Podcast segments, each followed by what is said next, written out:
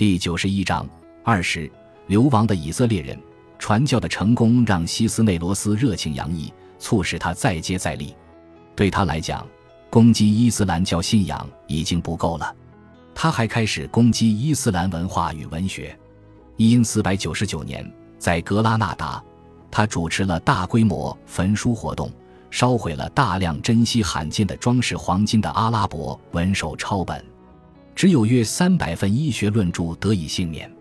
西斯内罗斯自己是个饱学之士，所以他毁坏安达卢西亚伊斯兰文化残存瑰宝的行动是有意为之，表明了他对伊斯兰学术和知识的明目张胆的鄙视。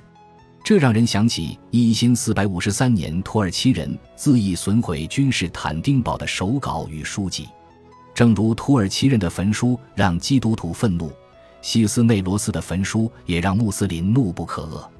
很多虔诚的穆斯林对大规模皈依感到不安，而西斯内罗斯的恣意破坏让他们怒火中烧。他们相信，他的行动违背了西班牙两位君主在接受格拉纳达投降时做出的承诺。城内发生了暴力活动，一群暴民冲到西斯内罗斯的驻地，他不得不躲在房内。他的一名雇员被杀，似乎一场普遍的叛乱就要爆发了。塔拉维拉大主教和腾迪利亚伯爵一同来到风暴的中央，倡导和平。他们走到一大群愤怒的穆斯林当中，这对他们自己来说是相当危险的，这被认为是善意的姿态。塔拉维拉的和善是世人皆知的，有些市民甚至请求允许亲吻他的衣襟。为了担保摩尔人的忧虑能够得到充分表达，腾迪利亚伯爵主动将妻儿作为人质交给他们，同时与他们商谈导致此次暴动的那些问题。但就在格拉纳达城内紧张情绪消失的时候，叛乱在城外山区蔓延，内战风波再起，像上次内战一样凶险。斐迪南国王得知红衣主教西斯内罗斯的所作所为后，嘲笑女王愚蠢地将这个人选到这个岗位上。有人听到他对女王说，所以为了你的大主教，我们可能要付出惨重代价，我们花了许多年才得到的，这莽汉在几个钟头内就丢光了。伊莎贝拉命令西斯内罗斯到宫廷来，然后以最严厉的言辞质问他。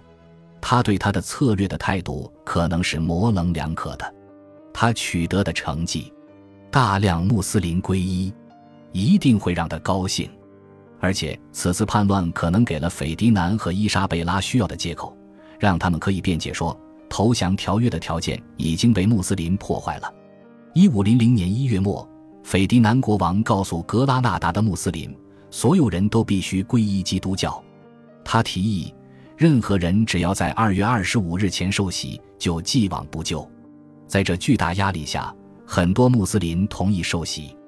这种值得商榷的传教手段似乎取得了一些成果，在期限之前，有约5万人皈依，但那些不愿意皈依也不愿意离开的穆斯林发动了叛乱，抵抗王室敕令，并向北非和奥斯曼帝国的穆斯林求援。这促使西班牙王室进一步镇压穆斯林，因为他们害怕伊斯兰世界向安达卢西亚发动新的入侵。不同时期，在不同地点发生了一系列新的暴力冲突。斐迪南国王残酷无情地镇压穆斯林反对派，发生了一些暴行。在阿普哈拉斯的一座城镇，穆斯林妇孺躲进一座清真寺，西班牙士兵将清真寺炸毁了。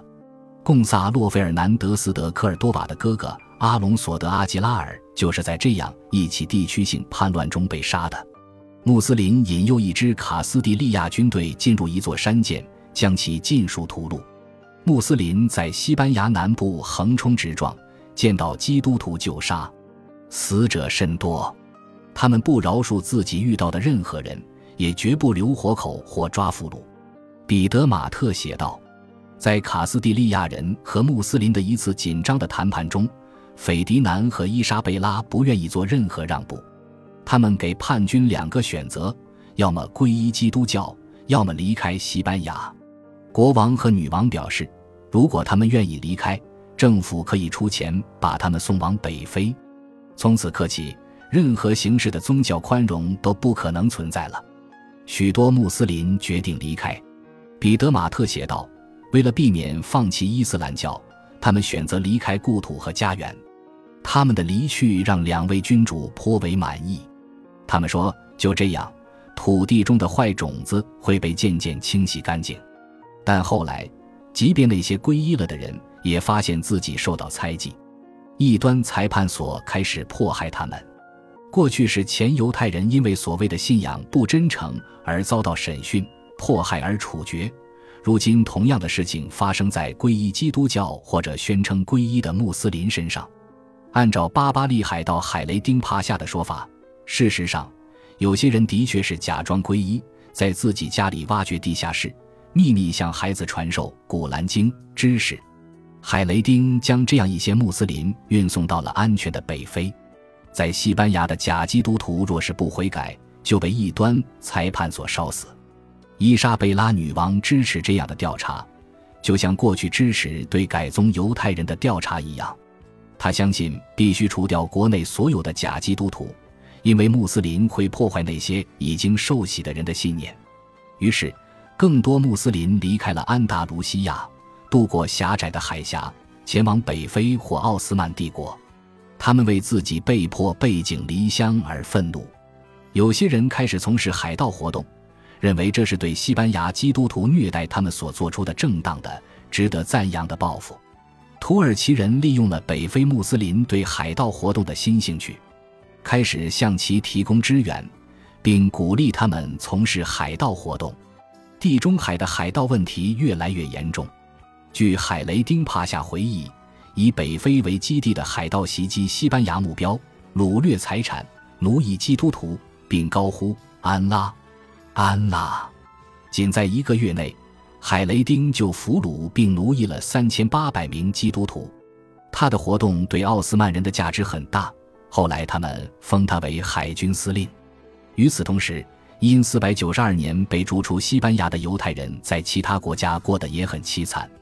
很多人逃到了葡萄牙。冷酷无情而秉承机会主义的若昂二世国王允许他们入境，只要他们缴纳高额入境税。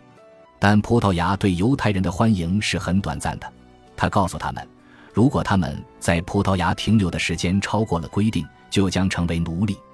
但很多犹太人接受了若昂二世国王的条件，往西前往葡萄牙，但几乎随即遭受了新的灾祸。很多人刚过边境就遭到抢劫，没有人知道有多少犹太人去了葡萄牙，但基督教和犹太人的编年史说数量很大。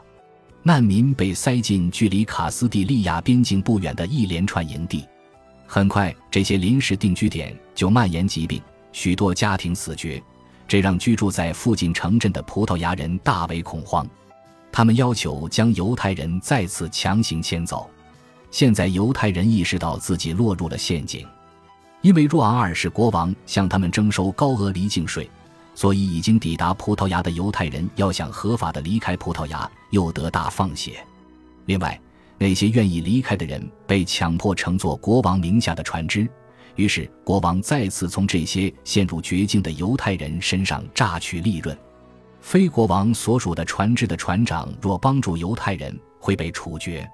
若昂二世国王虽然急于对犹太人趁火打劫，但也想强迫他们皈依基督教。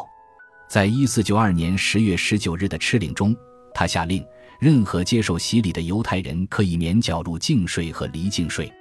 期限到了之后，他宣布任何无钱离开葡萄牙的犹太人都将成为奴隶。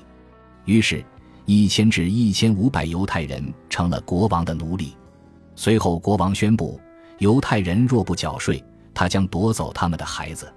数百名或许多达2000名犹太儿童被运往非洲西海岸的荒岛圣多美，在那里因饥馑和日晒雨淋而死。当时的卡斯蒂利亚编年史里几乎没有对此事的记载，或许人们觉得这事太让人毛骨悚然，因此不能记载。